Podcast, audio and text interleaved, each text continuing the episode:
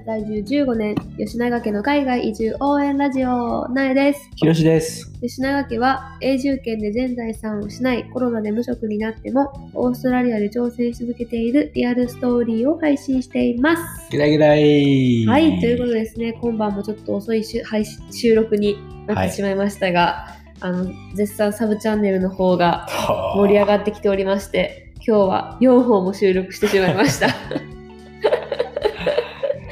そっちを4本も収録してしまって、はい。私たちの本ちゃんが遅くなってしまったっていう、どどっちが本ちゃんやねっていう。まあでもね、ちょっとさ、なんかネタとかがさ、あるとき、まあ、リサちゃんと最初に住んでるわけじゃないから、うんリサちゃんがおるときとかにね、ボンボンボンって行きたいなって思ってんねんけど、はい。なんか私のお母さんが教えてくれてんけど、うん。前さ、あのー、サブちゃん始めましたって言って、はいはい。概要欄に載せときますって言った、なんかはい。リンクから全然飛ばれへんっていう、おっとやな。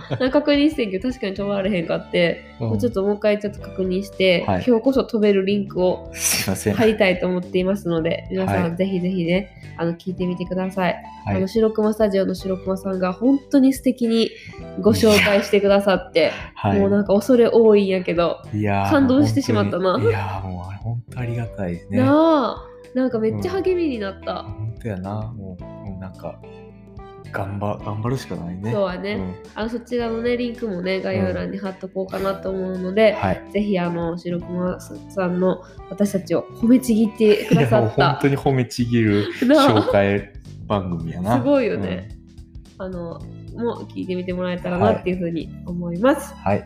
ということで今日の題はですねあの前にちょっと、うん。あの何の話したっけ？あ永住権オーストラリアの永住権をどうやって取れるかっていう話をした時にはいはい、はい。やっぱその手に職がねあればいいよね。いいよねっていう話をしてて、でいろんな仕事が日本の手に職って言われてる仕事が、まあ、オーストラリアや海外であもすごい通用するよっていう風な話をちらっとした時にやっぱそういう手に職があるって強いですね素敵すですねみたいなコメントを結構たくさんいただいて、あ確かにそうやなと思って具体的にそうそれで、まあ、日本とオーストラリアを比べた時にうんどういうそのいわゆる手に職っていう仕事が日本のね技術が素晴らしいのかっっていうのを比べてみようかなって思うねんね。けど、まあ、ひろしくんはさそういう技術職な仕事をしててさね。日本のそういう技術職、オーストラリアの技術職を比べた時に、うん。これは日本すごい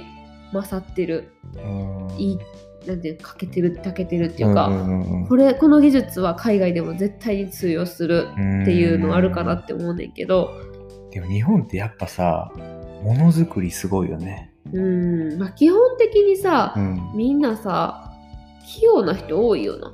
なんかな。うんだから元からのその日本人らしいはいはいはい丁寧うん、そうやな。それがあるなうんベースに。ベースにあうんると思う。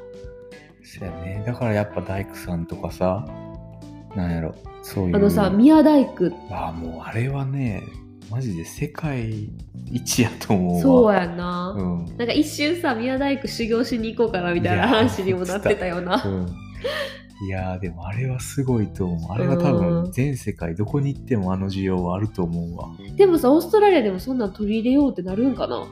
いや、あるで。あるんや。うん。茶室作ってる人とか実際にああおるしさ。茶室作ってる人はいるな、んなんかそういう日本人とか日本のカルチャーに興味がある人に売り込めるか、そうそうそう。あだってこっちで宮大工でしてた人いてはるもんな。日本で宮大工工してた人で、うん。こっちでそういう仕事してはる人いるよな、うんいる。だから本当にああいうのはすごいよね。すごいだってさあ日本食レストラン建てたりとかしてはったもんな、ねまあそれもあるし、そうさっきナイちゃんが言ったように日本食のシェフとかもめちゃくちゃ世界中で需要あると思う。そやな。うん。寿司シェフな、寿司シェフ、そやな、和食。天ぷらとかそういうな、んん。んあれは本当にシェフ重めっちゃ需要あるな。あるある。すごいよねシェフも、うん。うんうんうんうん。まあ、あとは、ね。メルボルンといえばさうん。あそうやな。アートとか建築とかやけどさ。ああ、そうやそうね。建築系もやっぱり日本はすごいの？日本はすごいよね。へえ、えうん。日本で建築っつったらさ、やっぱ日本ってさ、地震の国やからさ、うんうん建築士がさ、結構そういうね、構造とか、そういうところもさ知識がある人が多いへらしいんだただ多分建築築学部でやったらそういうのを勉強するんそうややって。なそうやな耐震ってことやろ？うん、でもこっちのさオーストラリアの建築学部ってさそういうのせえへんねん。ああそうなんや。もうそれはもうデザイン？エンジニアの仕事やね。へえもうあくまでもデザインってこと？そうそうそうそう。へえだからでもそういう知識があってのデザインができるってなるとやっぱり強いやん。そうやな。うん。だからやっぱそうやな。まあ日本の建築の考え方ってやっぱ独特なところもあるから世界に比べて。だからやっぱ、うんでもなんか建築とかって結構海外そうヨーロッパとかさ、んんんそういうとこの方が有名なんかなって思っていやたけど有名そうやな歴史もあるしそういうなまあカテゴリーが違う気が俺はちょっとするけどな。あでもああいうお寺とかお城とかすごいもんなすごいな。うん、確かにすごい。で日本独特のさ、あの、作り方とかもあるやん。うん木材とかね。うん、だからそういうのでも、すごいよねうんすごいなうん。あとなんやろあとなんかあるかなって思った時にやっぱ美容師さんとかもさ。日本の美容師さんさ、結構有名、有名っていうかやっぱなんか日本人は日本人に来てもらいたいっていうさ思いもあるしやっぱそういうなんか繊細でさなんかまあ髪質も違うから、うんそうそうそう、それはあるよな。あの日本のねうん。あ王子に向けてどうなのか分かれへんけど、うんうんうんうんだけどやっぱそういう技術日本のそ切ったり染めたりっていうのもさ、はいはいはいはいあのオーストラリアの人も好きなんじゃないかなって思うけどな。うんだってなんか日本人の人であの美容室美容室をねオープンして一人一人とかでやってる人で、カットだけで100ドル以上チャージする人いるって言ってたよ。へえ。すごいよね。え、こっちで？そう。こっちで日本人の人で美美容師さんでもうずっと長い間やってはって、うんまあ、フリーランスみたいな感じで美容室をオープンしてはって。カットだけで最低100ドルからみたいな。まあでも、できるよね。それだけ技できると術があれば。思う、できると思う。美容室のさ値段も高いし、日本のなうん美容室すごい高いやん。確かに。し、やっぱそれだけローカルのお客さんもさ、うんついてきてるかなっていうふうに思うかうな。んまあでもそれです。うん、そうやな。まあ、そんな感じで、まあ、基本的にさ、うん。日本の技術高高いやん。世界から見てもじゃあ逆に、ここはオーストラリアの方が、ちょっとレベル高いやろって思う技術ある？それ結構難しいな。何やろう。何やろ。てんてんてんって感じやな。うんなんか私もいろいろ考えてんけど、まあ、強いて言えば、うん。なんか、エンターテイナー力っていうかさ、そういうなん。か子供たちを盛り上げる力、いやー、言い方悪いな なんか、いや。例えば誕生日会とかで、うんこっちの誕生日会とかでさ、るうんあの、イベントのお姉さんみたいなお兄さんみたいな人呼んだりとかすんねんすることがあんねんけど、はいはああのエルサの格好をしたお姉さんが来てくれてみんなと一緒にアクティビティしてくれたりとかさい。うんなんか手品のおじさんとかが来てさ、はいはいはいはいみんなに手品披露してくれたりとかするやん。でそういうのって結構まあなりきれるっていうかなるほどね。そういうレベルは高いんかなって思ったけどでもまあ日本のそういう大道芸人さんとかも素晴らしいしさ、まあね、でもそこって感じじゃない。いやでもすごいことやね人がまでできひんことやもん。せやね。あとやっぱフェイスペイントとかは？ああ、まあカテゴリー的にさっきのやつに似てるけどな。うんそうやな。なんやろう、なんかそういう。他にもあるかなえめっちゃ難しいよな。ー、難しい。あでもさメルボルンといえばさアートやん、うん、そういう、まあ、建築とは別でアートそういう絵を描くとか、はいはいはい、はい。芸術的なああ。アーティストが多いよな。多い アーティストめっちゃ多いでもまあ日本もすごいで、美術とか。じゃあさあれはバスキングしてる人も多いやん。まあな。バスキングってあの道で路面でうん。なんか自分のなんかピアノ弾いたりバイオリン弾いたりダンスしたりなんか絵描いて打ったりとかやって特技を披露してあのチャリーンみたいな。小銭をそうそうそうそう。でも結構儲かるって聞くけどね。なあ、コロナの前はすごかったうよん。な。ようさ、そのメルボルンのメインストリートってあるやん、スワンストンストリートっていうのがあんねんけうんうんど、うんそこにもう週末になったら、みんなめっちゃお人。気ある人のところの周りにはブワー人集まって、もうなんかダンスとか。通行できひんみたいなね。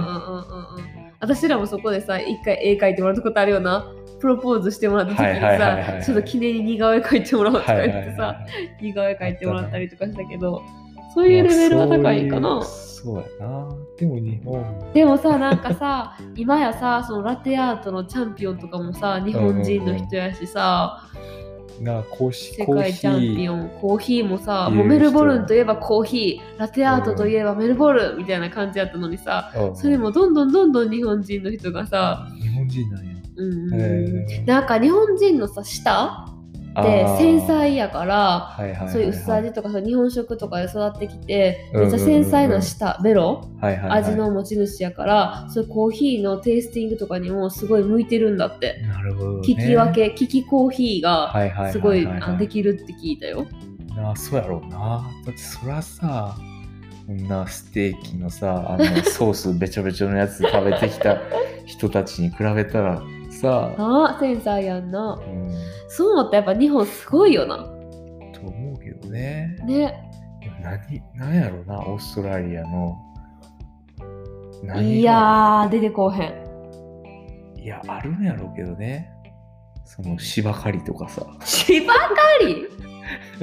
芝刈り？いや、俺のさ、でも、まあちょっとあのね日常の DIY 力とか。ああ、みんな何でもできるやん。あの俺の分野から見たらさ、やっぱさ、あれ、レンガ積みとかさ、あれがこっちの方が本場やからな。ああああとあれ言ってたやん。あの歯医者さん。